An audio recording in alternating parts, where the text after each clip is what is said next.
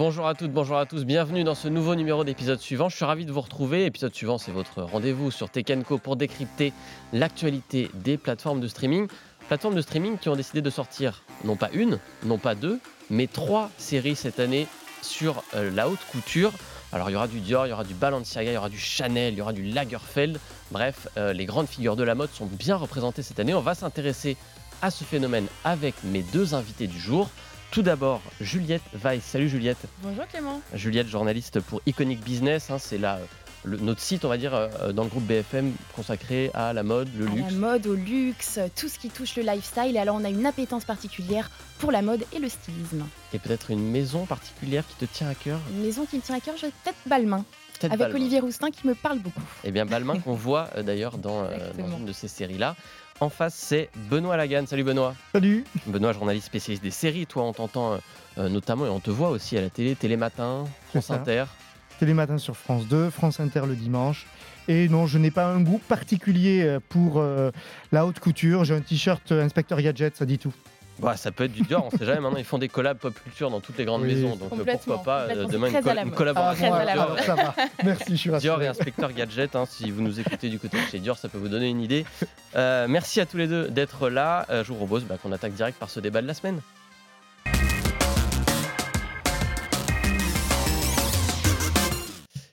Et je l'ai donc dit, l'actu, c'est la sortie quasi simultanée déjà en ce début d'année de deux séries sur euh, la haute couture. Il y a d'abord eu Cristobal Balenciaga, euh, série euh, portrait, sortie sur Disney Plus fin janvier. Et ce qui nous intéresse, c'est tout récemment la sortie le 14 février sur Apple TV Plus de The New Look. The New Look, le titre parle un peu moins de lui-même hein, pour le coup. C'est une série qui, on va dire, retrace le, le- Paris de la haute couture pendant l'occupation, pendant la Seconde Guerre mondiale, où se croisent donc notamment des grandes figures telles que Dior, euh, Chanel euh, et évidemment Balenciaga, qui, même s'il était espagnol, était à Paris euh, pendant les grandes époques de la mode parisienne. Les deux séries se croisent, d'ailleurs, c'est assez intéressant, on va en parler un peu plus tard. Mais d'abord, je voulais qu'on fasse un petit point historique. Voilà, c'est un peu notre, notre moment culture-histoire. Avec toi, Juliette, The New Look, c'est donc le nom de cette série, mais c'est aussi un vrai terme, une expression liée à la mode. C'est quoi The New Look? Tout à fait. Alors, c'est une expression qui est sortie deux ans après la fin de la guerre. hein, quand euh, Christian Dior a fait son premier défilé euh, Avenue Montaigne. Et en fait, c'est une expression qui a été citée, qui a été euh, vraiment une formulation The New Look par Carmel Snow, qui était la rédactrice en chef de Harper's Bazaar. Et elle a eu ces mots à la fin du défilé. Alors exactement, elle lui a dit mon cher Christian, vous avez ici révolutionné la mode, vous nous avez sorti le nouveau look. Donc des nouvelles silhouettes qui se caractérisent particulièrement par on, part de l'austérité, on veut plus d'austérité, on veut de l'hyper on veut, on veut quelque chose de très féminin, on veut des pièces qui prônent euh, euh, le, le, le, le, romantisme, on veut des pièces euh, très... c'est la femme fleur, vous voyez, c'est l'épanouissement de la femme, on ne veut plus du tout ces, ces silhouettes très structurées, très rigides, on veut des couleurs, on veut... Et Christian Dior parlera et fera même des, des- des silhouettes qu'on appellera la femme fleur, la femme qui s'épanouit, qui est extrêmement féminine, taille marquée, hein, on le verra après avec euh, des pièces emblématiques comme le tailleur bar, on le voit beaucoup dans la série, pas assez à mon goût, mais bon, ça c'est un détail. Euh, voilà. Alors il y a aussi un- une chose intéressante avec The New Look, c'est que on va rallonger les longueurs. On avait tendance à penser que la femme, elle qu'elle porte des choses assez courtes, et bien là non, on allonge les longueurs, donc on rajoute des centimètres, ce qui est un peu compliqué à l'époque. Oui, ce qui avait Voilà, critiques parce à, les Dior, textiles. Euh, tout à fait. Et alors, le New Look, il est caractérisé aussi par une chose, c'est le trio taille, fesses, poitrine. Dior, il va travailler la taille, les fesses et la poitrine. Tout ça doit être mis en avant dans ses créations. Et il le dit d'ailleurs au tout début de la série. Il dit, moi, je veux créer les plus belles robes pour femmes. On n'est pas dans des, des, on veut pas des vêtements qui soient forcément fonctionnels. hein. On veut des vêtements qui soient extrêmement beaux. On veut faire rêver les femmes. On veut sortir de cette austérité euh, qui nous plombe euh, pendant la guerre et vraiment on contre-pied euh, du style actuel. Et donc c'est le new look, l'évolution de la mode et la renaissance de la féminité euh, pour Christian Dior. Et ben voilà, on a une bonne définition bien complète. Benoît, tu l'as dit, la haute couture, c'était pas forcément ton, ton Mhm. point fort. Est-ce qu'en regardant The New Look, Balenciaga, euh, les deux séries, est-ce que tu as appris des trucs sur la mode? Est-ce que ces deux séries qui, à ton sens, euh, mettent en avant ce que c'était que la haute couture parisienne à l'époque? Alors mon, mon point de vue critique va s'entendre tout de suite quand je vais dire que j'ai beaucoup appris en regardant Balenciaga, que j'ai pas appris grand-chose en regardant The New Look.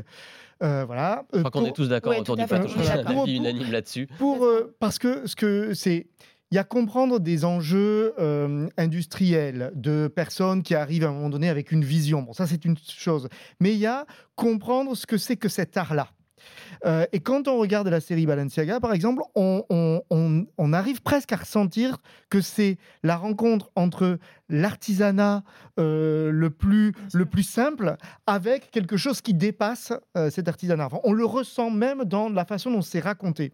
dans The New Look, ce qui est intéressant, en revanche, c'est les trajectoires des personnages. C'est-à-dire qu'effectivement, on connaît Dior, on connaît Chanel, on connaît ces personnages-là presque, et là, tout d'un coup, on les découvre autrement, on les voit, et la série commence parce que on, est pendant la guerre sur ben, ce qu'il devait euh, ou pas, euh, comment il devait se positionner pendant, euh, pendant l'occupation. C'est presque, c'est presque plus une série sur la guerre finalement et l'occupation que sur la mode. Ouais, du moins la première moitié de, de, de, la série. Euh, puisque au final, euh, l'épisode 3-4, ça y est, euh, enfin la libération de Paris arrive. Donc, et, donc, donc on est, il y a la moitié au moins de la, série qui est sur ça. voilà. Donc oui, j'ai appris, j'ai appris des choses et je me suis, enfin, je me suis trouvé dans une situation, notamment quand j'ai regardé Balenciaga, à me dire mais, en fait tout ça me passionne alors que je ne pensais pas a priori être passionné par ce sujet. Et moi, c'est ce que j'attends d'une série. C'est que quand elle s'intéresse à des univers que je connais pas, ben que je plonge littéralement dedans. Là, on est effectivement dans, les, dans les ateliers. Alors en plus, c'est dans des immeubles haussmanniens, tout ça est très bien reconstitué. Dans les deux séries, pour le coup, on fait des, des, beaux efforts là-dessus. Euh, il y a peut-être une différence qui est importante. On va peut-être parler de The New Look, qui est un peu la plus grosse série en termes de, de, médiatisation, on va dire, celle qui va peut-être euh, être la plus vue, euh, qui est quand même assez fictionnalisée. Moi, j'ai eu l'impression, Juliette, peut-être toi qui connais bien cette période, il y, y, a des libertés qui sont prises pour rendre l'histoire peut-être plus américaine. J'ai envie de dire, c'est une série américaine hein, qui est qui est tourné, on va le préciser, qui est tourné en anglais, avec quand même des expressions françaises qui restent, c'est-à-dire que les personnages disent quand même rude, blablabla, ils disent monsieur, ils disent mm. madame, mais après ils parlent en anglais. On sent qu'il y a quand même la volonté à la fois d'attirer, d'appâter l'américain avec ce côté très français, regardez Cocorico, machin, les gens ils ont des accents, mais ça reste quand même tout en anglais et destiné à un public américain quand même, non? Complètement. Alors déjà, on le voit bien parce que l'émotion hein, est au cœur du, de la série. C'est vraiment basé sur l'émotion, sur les sentiments. Je trouve un petit peu long d'ailleurs euh, ce, travail-là, donc très américain là-dedans. Et puis aussi, on le voit même dans les, dans les, dans les, dans les costumes. C'est-à-dire que si vous prenez des images d'archives de Coco Chanel, euh, c'est une personne qui était extrêmement apprêtée. Mhm. Euh, alors, elle l'est évidemment dans la série, mais on a un petit peu mis ça au goût du jour, un peu moderne. bon, elle a quelques colliers, mais voilà. La réalité, c'était que Coco Chanel, elle portait des rangée de colliers, elle portait des manchettes, elle avait les accessoires étaient extrêmement importants. Et il y a plusieurs passages dans la série qui me m'ont un petit peu marqué où alors évidemment elle est dans des situations qui sont compliquées donc on se dit c'est peut-être pas le moment où elle va être le plus euh, le plus fancy. Et pourtant euh, elle avait cette particularité de vraiment faire attention aux détails. Donc même là il y a des petites adaptations même en termes de, stylisme euh, qui sont faites. J'ai presque l'impression parfois qu'on dit bon allez ça va passer. On va lui mettre le pantalon taille haute et machin. On va lui mettre le petit truc et c'est bon trois rangées de colliers. Donc j'étais un peu déçue. Je trouve que ça ça a été un petit peu peut-être que les Français auraient pu faire quelque chose d'un peu plus comme souvent finalement avec les, les, fictions américaines qui se passent en France ou même dans mm. D'autres pays, nous on a un regard français là-dessus, peut-être qu'on connaît le mieux, qui ont tendance à vouloir faire rentrer la France dans des cases mm. qui sont les cases de la pensée américaine, à savoir euh, certains clichés, on va dire, hein, pour dire le mot. Oui, alors il y a ça. bon, pour moi, il y, a la, y a la mécanique, euh, il y a la mécanique de la langue qui est très très très problématique. Balenciaga, ils nous font une série qui se qui parle en, en basque, en castillan, en français, en anglais. Enfin. Je, et j'en passe. Donc, ils assument le fait que à travers Balenciaga, ils font une série internationale. Aujourd'hui, on est à l'ère des plateformes. Moi, je ne demande pas à une plateforme de me faire une série euh, France Télé ou TF1. Mm. Je, me demande, je lui demande de me faire une série internationale. Si elle me fait une série internationale, qu'elle m'offre une série internationale et qu'elle ne m'offre pas une série américaine où nos comédiens français sont ridicules en parlant un français avec un accent improbable. Euh, et il y, a y, y, a par exemple dans, The New Looks une scène dans, un épisode où euh, c'est une, presque une réunion syndicale tous les créateurs sont là, ils parlent tous anglais. Et il y a même Jean Cocteau qui va parler dans un coin, il a une phrase et il est ridicule parce qu'il parle comme moi, je parle anglais et encore. Et, on n'y croit pas du tout, on n'y croit, pas une seule seconde que Jean Cocteau parle et, et à ces moments-là, on est perdu et on n'y croit plus. Donc, alors, je suis, je suis heureux d'entendre des informations sur que si même visuellement on se permet des libertés, alors là, ça me pose encore plus de problèmes. Et d'ailleurs, la série, moi, m'a posé euh, des, problèmes sur, mais alors, est-ce que vraiment Chanel était comme ça dans son rapport avec, la, avec les nazis? Est-ce que, parce que euh, on en fait vraiment la méchante. Hein. dans, si on est dans une série à la Dallas, alors c'est la méchante. Elle est rendue effectivement assez détestable pour son caractère, ses prises de position. Et Dior étant beaucoup plus alors que quand on regarde Balenciaga, on se dit, mais Dior, il aurait pas un peu pompé Balenciaga un mm. tout petit peu mm, mm. alors du coup, on se pose des questions sur la véracité de tout ça. Bien sûr. Je, suis assez d'accord avec ça. Effectivement, il y a peut-être ce problème dans The New Look qu'il y a deux, trois éléments qui viennent perturber la crédibilité. Derrière, on se met à douter de tout. Mm. On se dit, mais attendez, s'ils m'ont un peu embarqué là-dedans, est-ce que vraiment je dois croire à ce personnage? Est-ce que telle rencontre a vraiment eu lieu à tel moment? Il y a beaucoup de personnages qui se croisent. On voit par exemple Balenciaga et Dior qui se croisent dans un café, dans The New Look, dans une ambiance un peu de résistance, où on sent que les deux cherchent un moyen d'éviter de faire des choses pour les nazis. Et en même temps, dans Balenciaga, mm. on nous dit très clairement que Balenciaga a fait des robes pour des femmes qui étaient avec des officiers nazis et il mm. l'assume. Donc il y a deux points de vue clairement. Il y a un point de vue européen dans mmh. Balenciaga, un point de vue américain dans The New Look. Les deux sont pas forcément compatibles. Mmh. Euh, et justement, peut-être Balenciaga est intéressante là-dessus. Moi, j'ai eu ce sentiment de réalisme aussi, peut-être Benoît, euh, mmh. que tu as ressenti. Tu disais, euh, on, est, on est plus embarqué dans la mode aussi, dans ce que c'était que de faire du, textile à l'époque, dans une période compliquée par ailleurs. oui, parce que de ce que c'est que de créer des vêtements en fait. Parce que si on compare par exemple les deux séries, il y a une scène à peu près équivalente où ils recherchent le bon tissu. Où ils ont besoin du bon tissu. Dans l'un, ça devient juste une marchandise comme on, on, refourguerait un dossier euh, dans une chemise avec euh, trois feuilles à quatre à l'intérieur. Et dans l'autre, on, sent que, le, euh, le, que l'artiste qui va travailler cette matière a besoin de la toucher, de la sentir. On a comme dans les, les, bonnes émissions culinaires où quand on voit un plat, en fait, on a envie derrière de, le, euh, de, le déguster. Ben là, il y a, y a, un rapport à ça. Et, et, ce qui est par ailleurs très très bien raconté euh, dans Balenciaga, et là on peut comparer aussi, c'est-à-dire que on voit euh, le couturier aller euh, sur ces terres, rencontrer l'endroit d'où il vient, et on voit des personnes qui font des filets de pêcheurs, où on sent que euh, bah, pour créer ce filet, eh il y a une façon de raconter finalement, la mm. façon dont on montre ces pêcheurs de la même manière, euh, avec autant de tendresse et, de finesse, alors que dans l'autre, bah, on voit juste Dior qui va voir à un moment donné sa famille, bon, et on a l'impression que tout est déconnecté. et, donc, et donc c'est et ça pose, ça pose des vrais problèmes parce que finalement, euh, les séries ont des points de vue et nous racontent des choses sur cette période. Et voilà. Donc moi, j'attends que. effectivement, il y a, des soucis de fond, il y a des soucis. C'est pas mal. Il y a des soucis de forme aussi. On peut quand même regarder, on peut comparer parce qu'il y a deux Christian Dior. Il y en a un dans mm. chaque série qui sont qui apparaissent. Mm. Il y a clairement un Christian Dior qui ressemble à Christian Dior. C'est celui de Balenciaga, qui était plutôt un homme assez âgé déjà à l'époque, avec euh, le crâne, on va dire, qui un peu dégarni, euh, les cheveux blancs. Et d'un autre côté, on a The New Look qui nous présente un Dior peu plus jeune, avec tous ses cheveux, euh, qui est incarné par un acteur effectivement hollywoodien qu'on connaît, Ben Mendelssohn, qui par ailleurs n'est pas mauvais hein, dans cette série, qui joue très bien ce rôle, mais euh, on n'a pas misé sur cette crédibilité qui en tout cas, voilà, c'est deux approches différentes. Après, euh, chacun y trouvera son bonheur sans doute.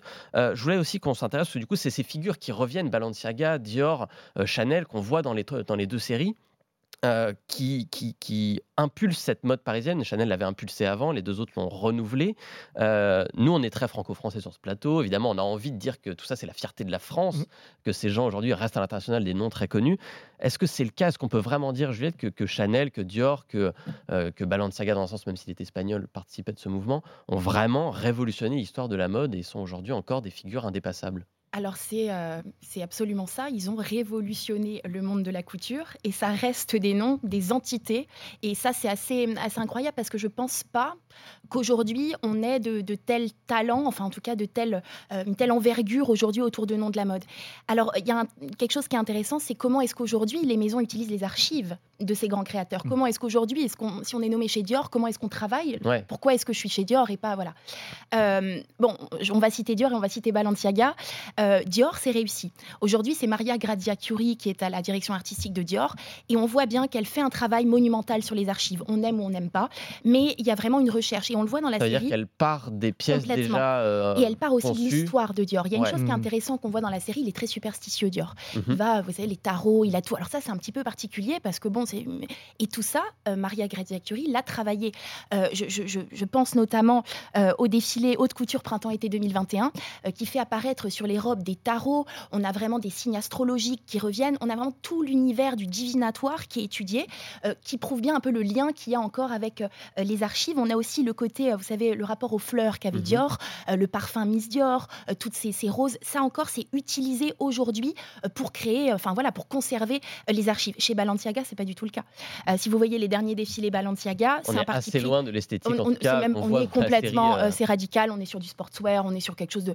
là, on est vraiment, on, s'en fiche du, du si on peut, on s'en fiche des archives, on recrée quelque chose. Chez Dior, on a encore Chanel aussi hmm. beaucoup. Hein. On a beaucoup le travail d'archives, euh, des codes de la maison qui sont repris, et même la personnalité des créateurs qui est remis en avant. Euh, donc Chanel et Dior, Balmain aussi, mais d'une façon encore un peu différente. On va retenir Chanel et Dior qui eux continuent à briller et sont au firmament euh, des créateurs de mode. Et ces créateurs, donc on voit d'un point de vue euh, purement, j'ai dire, sériel, euh, est-ce que ça en fait des bons personnages? Parce que c'est, c'est pas tout, certes, ils faisaient des jolies choses, mais est-ce que mm. leurs trajectoires t'ont paru, toi, Benoît, intéressantes à raconter? Moi, je pense que tout personnage est bon à raconter quand c'est bien écrit. Et Balenciaga, ça part d'un mystère. On ne sait pas qui est ce type mm. en réalité. Il ne parlait jamais. Et, mais même aujourd'hui, nous, et, j'écoutais à l'instant, effectivement, on ne s'imagine pas euh, ce que Balenciaga a pu faire avant, juste quand on voit comme ça. Donc il y a un mystère, et ce mystère, il faut le révéler. Euh, et, on voit bien jusqu'à la fin de la série que même Balenciaga lui-même, euh, bah, il, supporterait pas de voir ce qu'on a fait de son nom. Complètement. Euh, dans ce qu'on fait aujourd'hui. Donc ça, c'est de la matière à fiction. Il y a, y a, y a quelque chose, il y a quelque chose, il y a de la friction mhm. qui, permet d'avancer. Dans l'histoire telle que nous la raconte euh, The New Look, pourquoi pas euh, Puisque effectivement, si on part du principe que euh, ces couturiers-là, pour pouvoir maintenir euh, le travail, euh, euh, leur vie économique pendant la guerre ont dû s'accommoder avec ça. Ça peut faire une vraie matière, à, une vraie matière à fiction. Mais pour ça, faut se dire qu'on va raconter peut-être autre chose que juste des coucheries entre des personnages, par exemple. Donc ça dépend, euh, tout, tout, est, tout est matière. D'autant plus que la série a, une histoire finalement avec la mode, et quand on regarde l'histoire des séries, on voit bien que, que ce soit dans les années 70, toutes les grandes comédiennes euh, de séries euh, et, pouvaient être des égéries aussi pour, pour des maisons d'autres couture. Donc en fait, j'irai des drôles de dames à, oui jusqu'à aujourd'hui, il y a eu une histoire avec la haute couture. Donc pourquoi pas? Euh, tout, tout, tout, sujet est bon en série. Alors, on, on voudrait qu'on termine d'un mot sur ouvrir sur cette troisième série qui va arriver. Donc, pour l'instant, on n'a pas de date exacte. Mm. Courant 2024. Ce sera sur Disney, une série qui s'appelle Kaiser Karl. Mm. qui est donc consacrée à Karl Lagerfeld. Euh, Juliette, en un mot, là, on va changer de type de figure de la mode, puisque là, les séries dont on parle, c'est des séries sur des fondateurs de maisons. Ils ont créé leur maison, leur ligne, leur style. Ils l'ont imposé par ailleurs. Karl Lagerfeld, lui, il n'a pas créé sa maison. Il a repris, il a été directeur artistique. Euh, euh, je ne sais pas quel est le mot exact, mais en tout cas, voilà, c'est quelqu'un qui est un successeur. Tout à fait. Il est passé par beaucoup de maisons, mais c'est surtout une personnalité emblématique. Et je pense que c'est un très bon choix euh, de faire des séries, de faire des documentaires. Ça fonctionne toujours, Karl. Euh, j'ai lu des tas de livres sur lui, j'ai vu des tas de films. À chaque fois, on a une nouvelle vision. C'est quelqu'un de caustique, c'est quelqu'un de. C'est particulièrement intéressant. Il est particulièrement intéressant. Et c'est aussi intéressant d'avoir sa vision de comment est-ce que lui, adapte son style à la maison. Et il est très très fort pour ça. Chanel, il l'a rendu euh, complètement. Enfin, je veux dire, Chanel ne serait rien sans Karl, si je puis me permettre. Euh, en tout cas, aujourd'hui, elle n'aurait pas le même impact. Chez Fendi euh, également. Donc, Karl avait vraiment cette vision, cette capacité de s'approprier des codes et de les rendre extrêmement désirables. Donc, j'ai hâte de, découvrir cette, cette série. Et non, je pense que ça va être très intéressant. Benoît, un mot, hâte ou pas Oui, hâte, d'autant plus qu'on sait que c'est basé sur le livre de Raphaël Baquet, que donc ça part pas de rien. C'est ça. et qu'ensuite, euh, c'est un personnage avant. C'était déjà un personnage de fiction quand on le voyait, dès qu'il apparaissait euh, aux actualités, etc. On, enfin, on voyait déjà le comédien. Donc, en fait, moi, ça, je pense que si, si c'est bien traduit, et euh, les scénaristes qui ont travaillé là-dessus ont tous travaillé sur des séries quand même intéressantes, donc je me dis que ça devrait être correct. Par ailleurs, j'espère que Disney Plus travaille sa plateforme internationale de façon intelligente et que après Balenciaga, s'ils font ça, c'est qu'ils créent une sorte de série dans la série. C'est vrai. Et, que donc ils vont respecter cette idée, je l'espère, au moins sur le rapport à la langue. Ouais, bah on peut déjà envisager dans un sens puisque c'est un acteur autrichien, il me semble, qui a été choisi, Daniel Brühl, qui effectivement alors, est-ce que ça parlera en anglais ou en allemand à certaines phases? On verra bien. Ce sera sur Disney, en tout cas dans l'année. Troisième série consacrée à la haute couture. Je pense que ça va nous permettre de mieux nous habiller tous, sauf Juliette, qui évidemment s'y connaît déjà. Mais Benoît et moi, je pense qu'on a besoin de, quelques petits conseils pour varier nos tenues. bah ça, c'est pour les séries qui sont déjà sorties. On va en passer à d'autres, mais pas sur la haute couture. C'est nos séries de la semaine.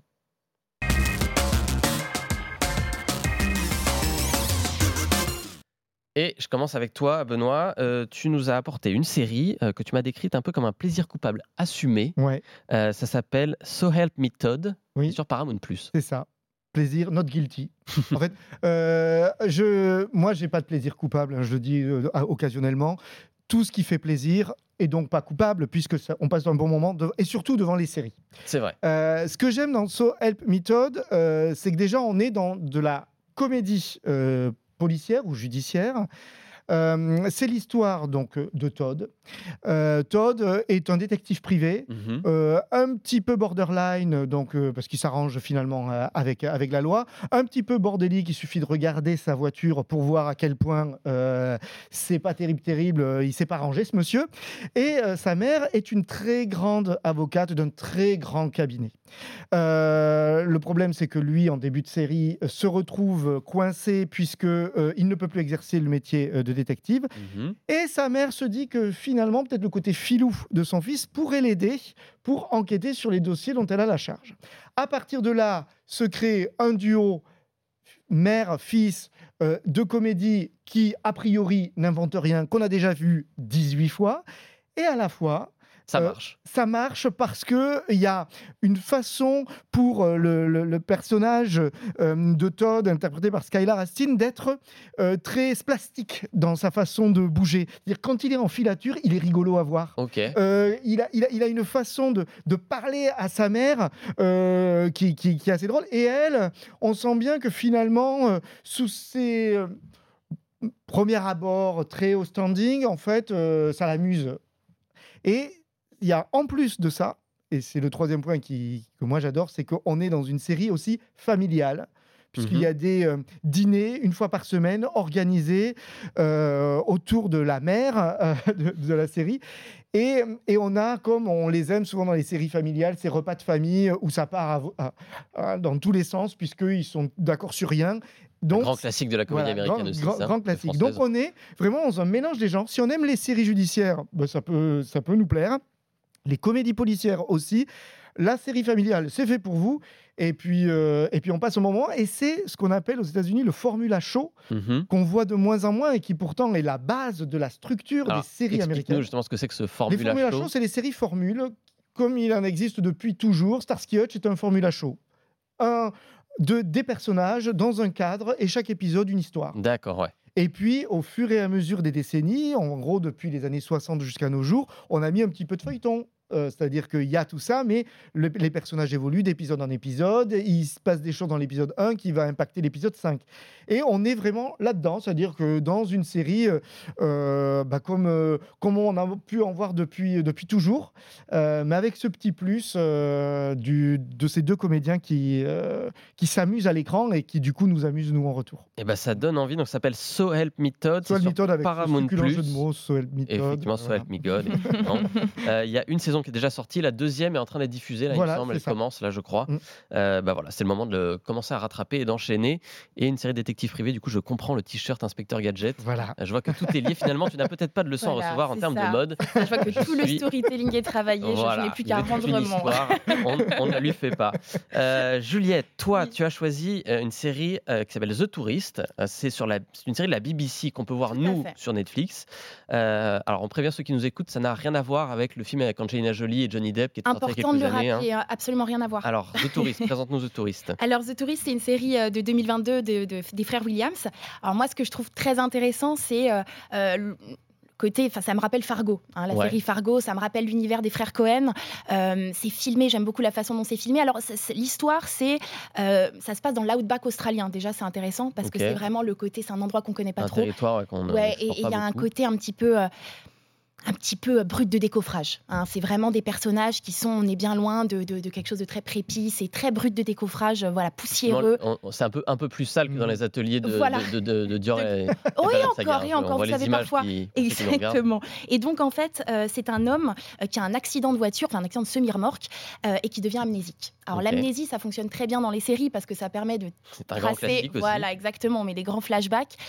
donc, voilà, c'est tout le parcours de cet homme qui tente de retrouver la mémoire. Évidemment, il est entouré par des personnages très caustiques, euh, complètement décalés.